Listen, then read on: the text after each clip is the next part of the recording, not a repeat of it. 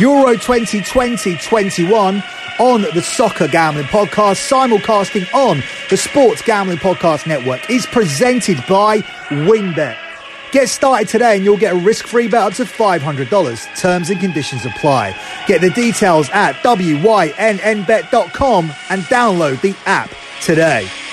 We're also brought to you by Coors Light. When you're sweating out your bets, remember to take some time to chill and grab the perfect cold refreshment, Coors Light. We're also brought to you by PropSwap, America's number one app to buy and sell sports bets. Use the promo code SGP on your first deposit and receive up to $500 in bonus cash. That's propswap.com and the promo code SGP. And finally, we're also brought to you by the SGPN app. Our app is now live in the App Store and the Google Play Store. The SGPN app gives you easy access to all our picks, podcasts, and the exclusive place to enter our contest, including the $1,000 NBA Finals free roll. Just enter SGPN in the App Store or the Google Play Store today.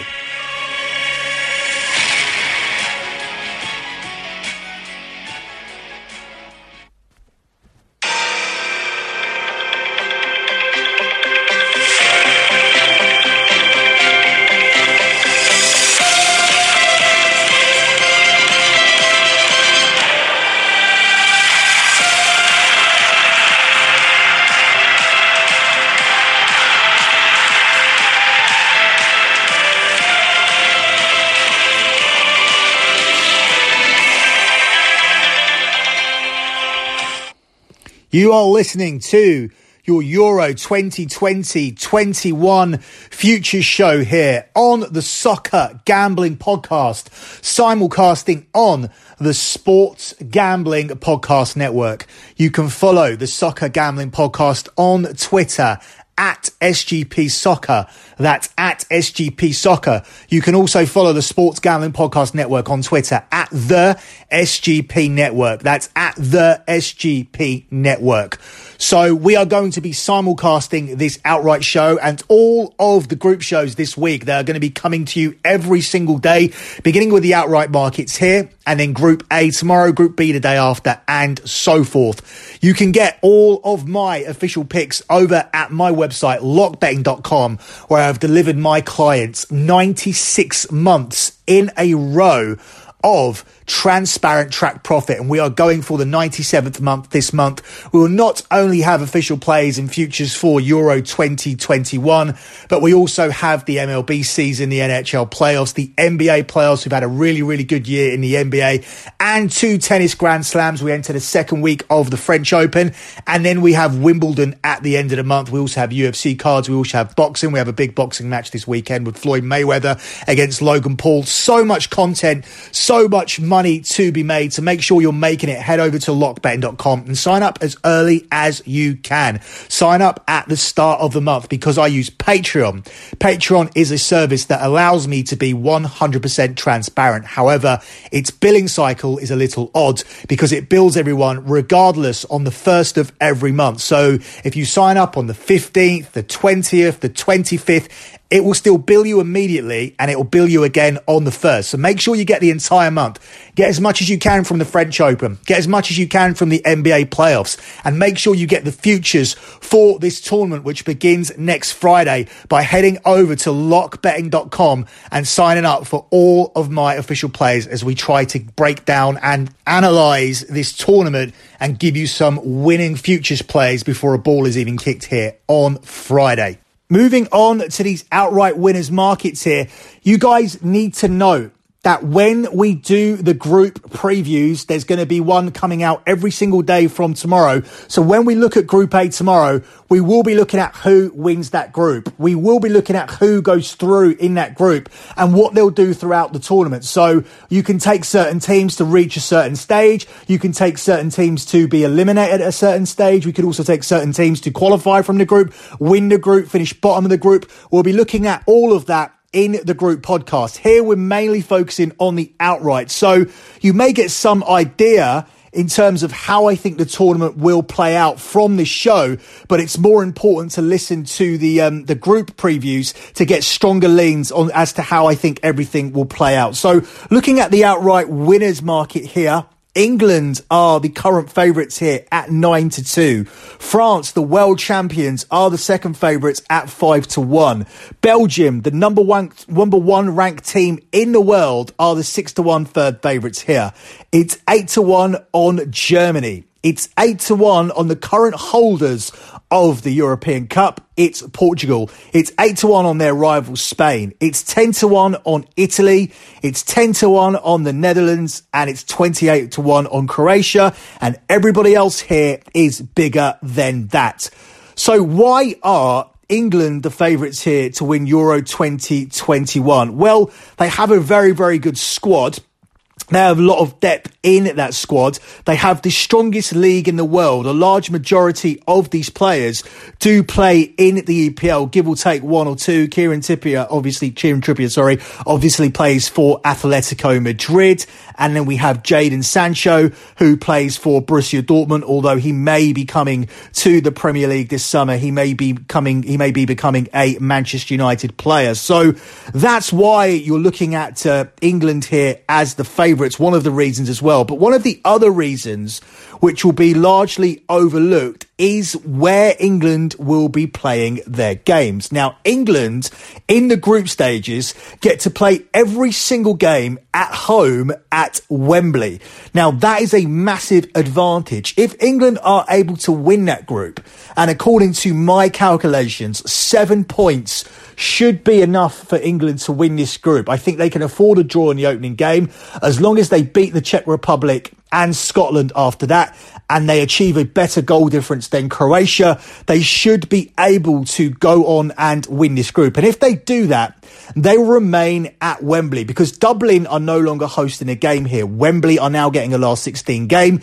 England will get that game here as the group winners and they will only need to leave Wembley. They will only need to leave England and Wembley for one game this entire tournament. If they win their last 16 game where they are likely to have to go and play in Rome and they are likely to be playing against Spain, if they can beat Spain in Rome, they will return again to Wembley in London for another semi-final and they will get to play the final at home as well. That is the reason and the only reason why England are the favourites because there is no other reason other than that. Looking at the world rankings here, Belgium are the number one ranked team. France are the world champions who are ranked at number two and England are the number four ranked team. Portugal, the current holders are number five and Spain number six, Italy number seven, Denmark number 10, Germany have dropped out to number 12 at the moment. And then you have a few other teams here in the top 20, Switzerland, Croatia, Netherlands, Wales, and Sweden as well. So this is a very, very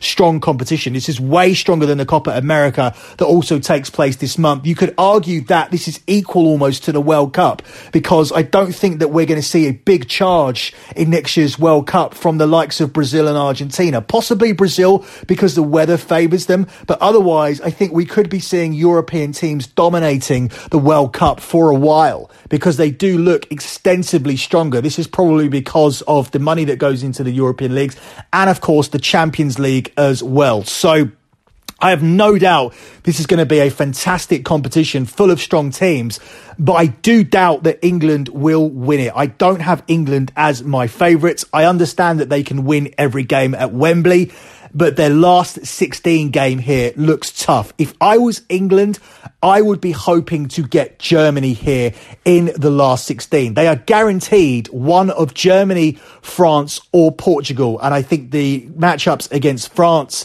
and Portugal present England and Gareth Southgate with a little bit of a tactical nightmare. So if I was England, I would be hoping for Germany to come out of Group F as the runners up. And that would be the team that I think England could beat in an attacking shootout. Otherwise, if it comes down to a tactical battle going up against um, going up against the likes of Portugal and France, I just don't think England will be able to get the job done. It's very interesting to me how attacking England have gone. They have gone for a number of right backs here in this team, but they haven't picked Aaron Wan-Bissaka, who's the best right back defender in the Premier League, maybe even the world. So it's very, very interesting to me how England have gone. They've gone very, very attack minded. I'll be surprised even if they do go with two holding midfielders when they do play their 4 3 3 formation, if that's what Gareth Southgate goes for. There is talk of if they don't have Harry Maguire fit for this tournament, that they may line up with three at the back initially to give themselves a little bit more protection with some wing backs out wide. I think all of this is good and well when you have a group with Croatia, Czech Republic, and Scotland in it. But when it comes to that last 16 game, if I was England, as I said, as I reiterate, I would be looking to dodge the likes of France and Portugal because tactically, I think these two teams have the ability to stifle England. I think that they will cause a young England team a number of problems on the break and these are not the teams here that I want to see playing us in the last 16. So there's a very real possibility that England's tournament could end there in the last 16, even though they are the favourites. Some of the teams that are really fancied here are the teams that are getting a lot of home games.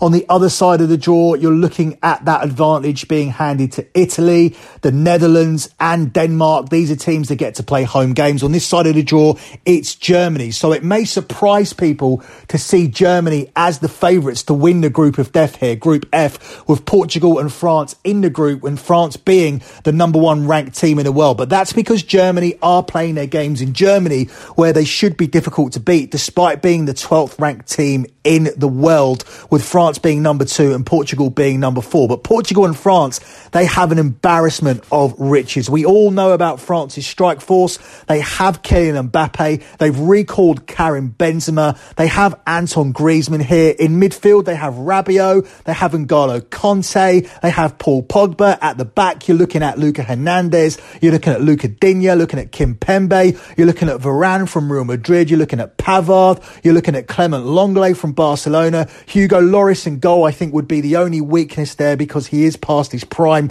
But this is a very, very strong squad. And the same could be said for Portugal. Nobody is really tipping Portugal here to retain this championship. Obviously, a lot of people look at the reliance on Ronaldo in past competitions, and a lot of people feel that Ronaldo is a little bit past his best. But what about the rest of this squad? You're looking at Jota in this team up front as well. You're looking at Bernardo Silva. You're looking at Bruno Fernandes. You're looking at Ruben Dias from Manchester City, the Premier League player of the season. Rui Patricio in goal is very, very solid. They also have João Cancelo from Manchester United as well. Pepe is still playing. That is that Pepe from Real Madrid, now playing for Porto, now 38 years old. He is still a forever constant here in the Portugal defence, and uh, he will be playing. Some people will highlight that as a weakness. I think you've seen him play. He hasn't really lost too much of a step, and he is still a formidable defender, even though he doesn't play for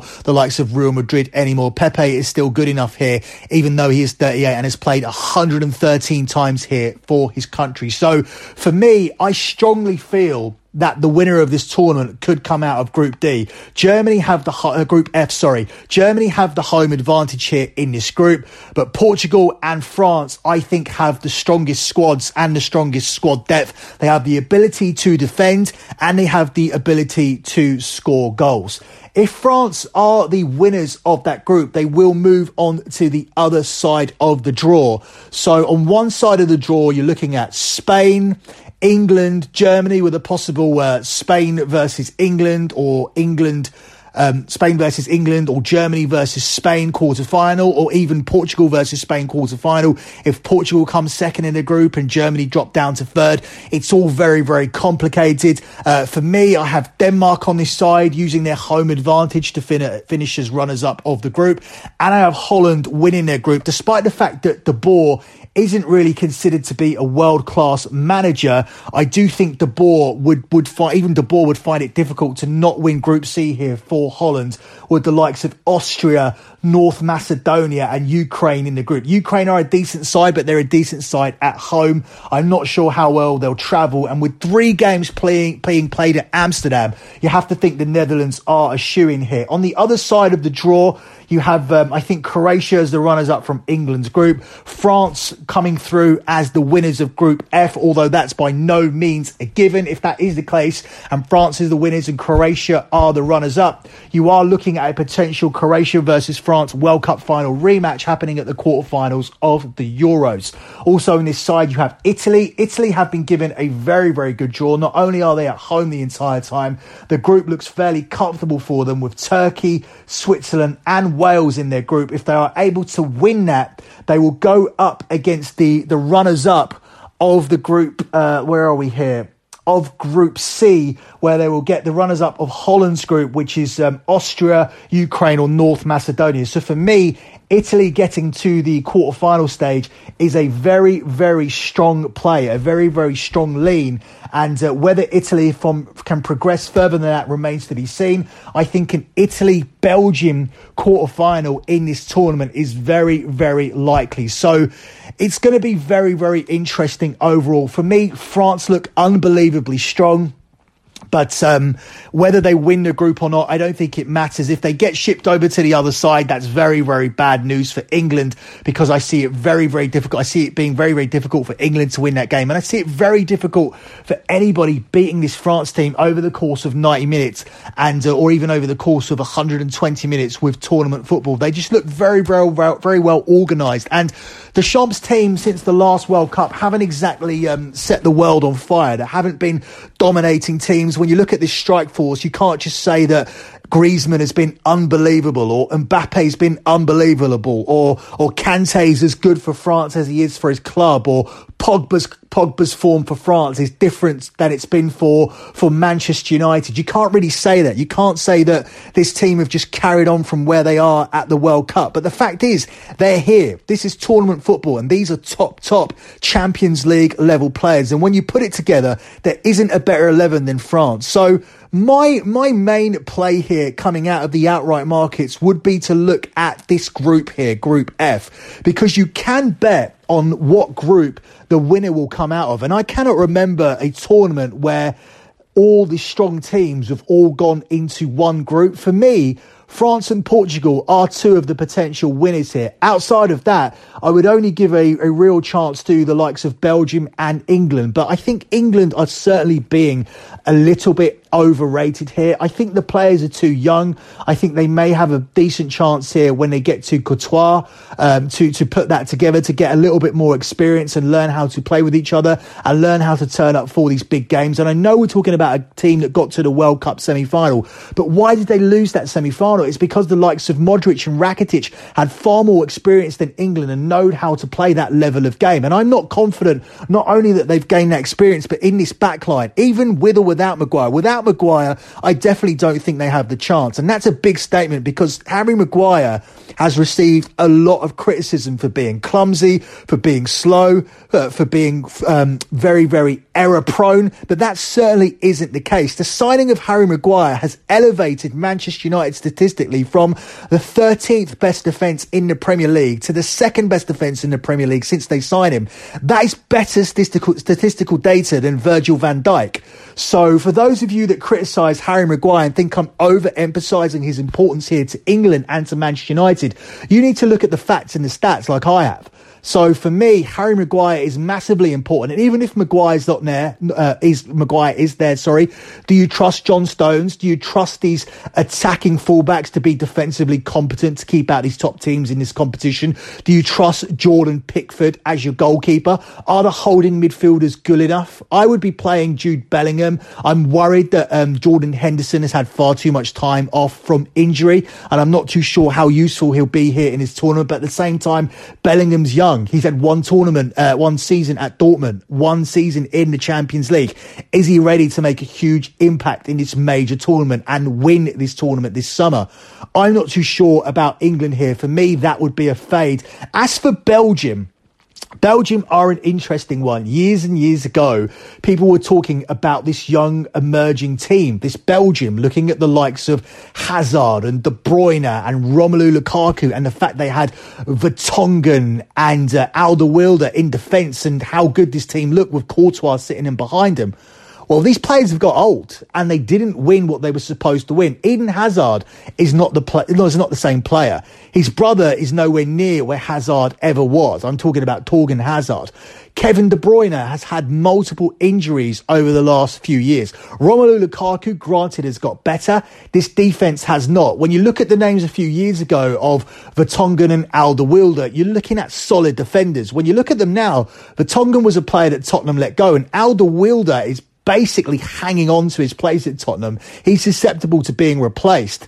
So this team on paper doesn't look as strong as it was before. And it wasn't surprise me that um, Roberto Martinez would be talking to clubs, understanding that he's not going to be able to achieve what this team should have achieved, maybe at two, at the 2016 Euros or maybe at the 2018 World Cup. I said it then and I'll say it now. The 2018 World Cup final wasn't France and Croatia. And you're probably thinking, Billy, what are you talking about? I just Googled it. It was France and Croatia. Well, no, I believe that the winner of the France and Belgium semi final was guaranteed to win that World Cup final. And it didn't matter who came out of the, um, the France and, uh, sorry, the England and Croatia game. It didn't matter to me who came out of that game. England or Croatia were not going to win this World Cup. The winner of the World Cup was going to be the winner of France and Belgium. And that turned out to be the case.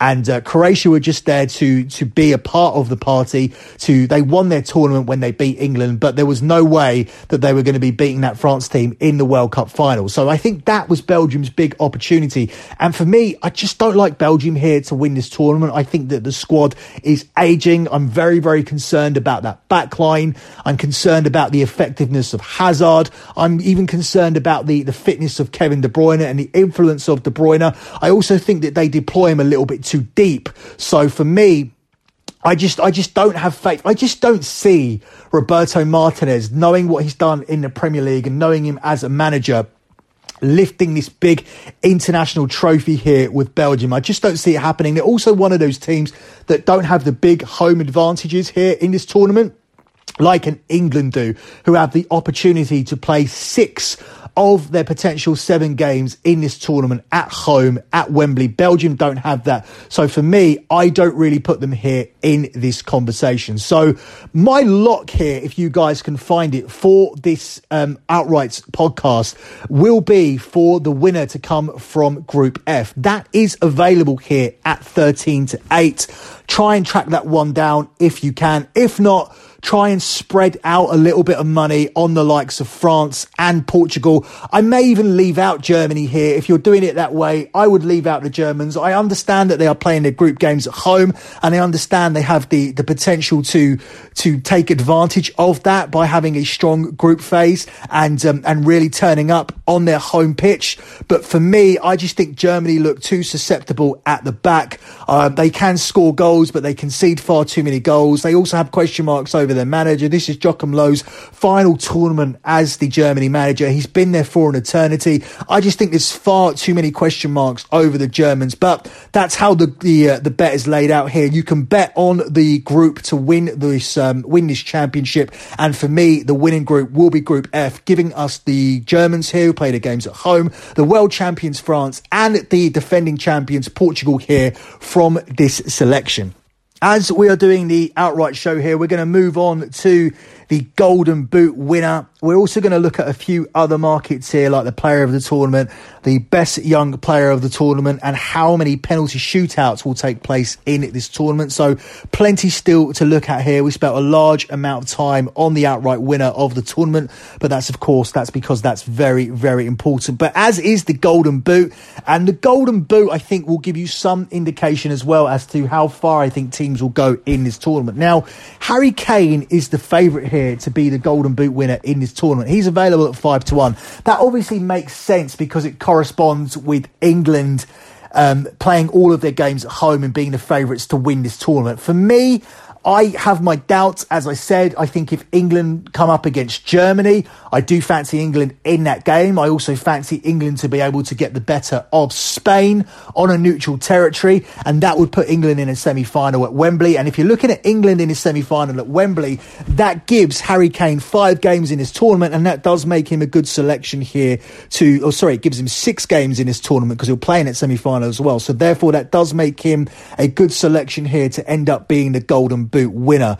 But looking at the selections that I prefer, now I'm ruling out Kylian Mbappe, Cristiano Ronaldo, and Karim Benzema here. Um, Ronaldo is at 11 to 1, Benzema 16 to 1, and Kylian Mbappe at 8 to 1. Sorry about the order of that. Um, I'm ruling them out because they are all coming out of a very, very tough group. I'm looking for my group winner to score five or six goals in the group stage and give himself a massive, massive lead. The two players that stand out for me here in this market as having the possibility of doing that is the second favourite Romelu Lukaku at 8 to 1.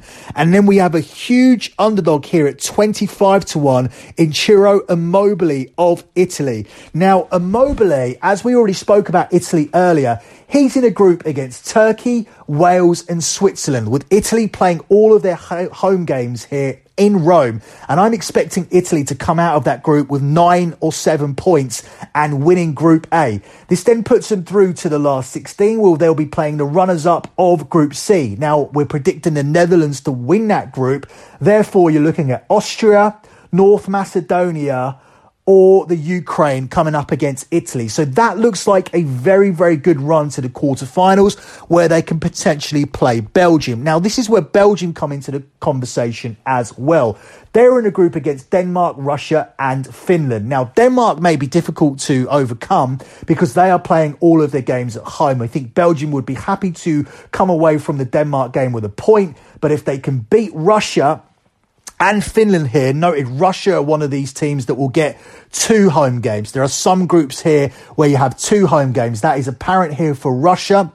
Another one I know of is Scotland in the England England group, where they'll be playing two home games. But if um, Belgium can come out of that group with a couple of wins and a Lukaku firing, they can then go through to their last 16 game, where they'll play a third place team prior to moving on to this quarter final with Italy, which I would lean towards Belgium winning. Then Romelu Lukaku could have a decent run in this tournament. That's why I'm leaning towards Lukaku here at eight to one and a Immobile at 25 to one over the big names of your Harry Kane your Ronaldos, your Karim Benzemas, or even your Moratas here, or your Thomas Mullers who are also in this market. Sandwiched in between there for a special mention is Memphis Depay at 16 to 1. Again, Holland have this massively easy group with North Macedonia, Ukraine, and Austria. If they come out of that group, they also play a third place team on the 27th of June in their last 16 game.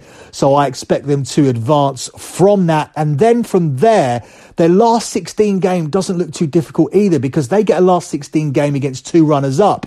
And that would be according to my estimations, Denmark versus Switzerland going up against Holland. So if Frank de Boer gets this right, Holland could have a very clean route to the semi-finals of this competition. That makes Depay at 16 to 1 a massive price to be the top scorer here in this tournament.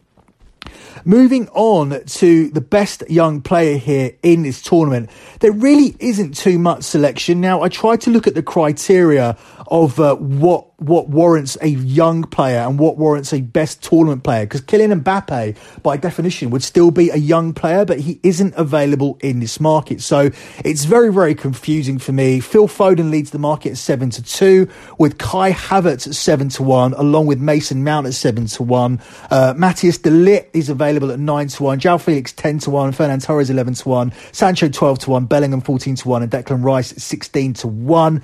For me, um, I think Kai Havertz here could be the one to take. He's going to be playing nearly all the games for Germany. I think Foden would be a starter for England as well, and he's likely to impress. But I just think that he may have to share the limelight with more players, whereas Kai Havertz, I think, may be a standout. If Germany are to get out of that group, then I think Kai, Kai Havertz will deserve a lot of credit. Another one that stands out for me here is uh, Matthias de Ligt, because if Holland are in the semi-finals, it will be down to the fact that they've defended pretty well, and de Ligt will be a key player. So he falls into the category of a young player as opposed to a, a player of the tournament player. It's all very confusing, but I think that may be a good play here in this one. Looking at the player of the tournament, this is where you do get Kylian Mbappe. He is the 8 to 1 favourite. De Bruyne at 9 to 1. It's 12 to 1 Anton Griezmann. It's 14 to 1 Harry Kane. It's 18 to 1 on Man United's Bruno Fernandes. Foden's also here at 18 to 1. It's 20 to 1 on Ronaldo. It's 20 to 1 here on Kante. It's 20 to 1 on Pogba. 20 to 1 on Lukaku. 22 to 1 on Kimmich. Everyone else is bigger than that. I think the market may be correct here. I think this could be another crowning moment for Kylian Mbappe. Uh, Anton Griezmann was the player of the tournament last time out, even though France lost that final to Portugal. I think if Mbappe can be involved in a team that, that go far in this tournament, and if he's making assists and he's scoring some goals, not necessarily winning the golden boot, but he's a player, he's the key player in the team that wins this tournament. I think there's value on Kylian Mbappe here at 8 to 1. I think you also have a French player in Griezmann here at 12 to 1, but I think Kylian Mbappe will have more in, more influence. Likewise, I think Ronaldo will be um, would be granted the player of the tournament over Bruno Fernandes. I think Bruno Fernandes for Portugal is a little bit lost there on the left hand side. He isn't as influential for Portugal as he is for Manchester United. Maybe this will be his breakout tournament on the international stage. I'm not too sure, but I think Ronaldo will be a safer play there, and he's at a big price, as I said, of 20 to 1. The last bet that I picked out here that I wanted to talk about is how many penalty shootouts there will be here in this tournament. I love, love, love the price here of plus money on over two and a half. So the under over the over underline here is set at over two and a half matches or under two and a half matches. Over two and a half matches here is available at six to four, with under two and a half matches available at eight to 15. So you would need three penalty shootouts in this entire tournament to cash that play. Well, we have eight games in the last 16. We have four quarterfinals in the quarterfinal stage. We then have two semi-finals and we have a semi-final. So you would need 20% of the games here to go to penalties, but that may sound like a lot. But I'm relatively confident that we'll be able to cash this play because if you're looking at the discrepancies in talent, you're seeing a lot of games here in the last 16 stage where teams may set up not to get beat. If you're looking at teams that came in third place or second against first, and you're coming up against a, a, a team like a Belgium or a France or a Germany or, or an England, you may be looking up to set up defensively. You may be setting up not to get beat. If there's a game, for example, between uh, England and Portugal, I think that may play out to be a pretty cagey game. We saw a friendly game this, this weekend where I tipped Spain and Portugal to be a cagey game that went under the total. And that's exactly what it did. It, it stayed under the total easily. It was a nil-nil game. So I think cagey games may come into play here in the last 16 stage and in the quarterfinal stage, especially when you have discrepancies in quality. You're going to see certain teams putting loads of men behind the ball, trying to force penalty shootouts here from these games. So I think that leaves you a very, very good chance of cashing this bet. I think we will see three penalty shootouts in this tournament and getting this at plus money here, getting this at six to four plus 150, I think is a really, really good bet here in this tournament. Obviously, it's not going to be a massive one. I'm not making it a lock as uh, lock for a reason, but a little half unit here on this one for over two and a half matches to go to penalty shootouts also adds to your excitement here when watching the tournament. And isn't that what gambling is really all about? No, it's not. That's not really what it's all about, especially not over at lockbetting.com where we tout that um, we invest in sports. We don't bet in sports. So uh, that's certainly not our ethos here. But as a, but, but sometimes it's fine to have a little bit of fun with a little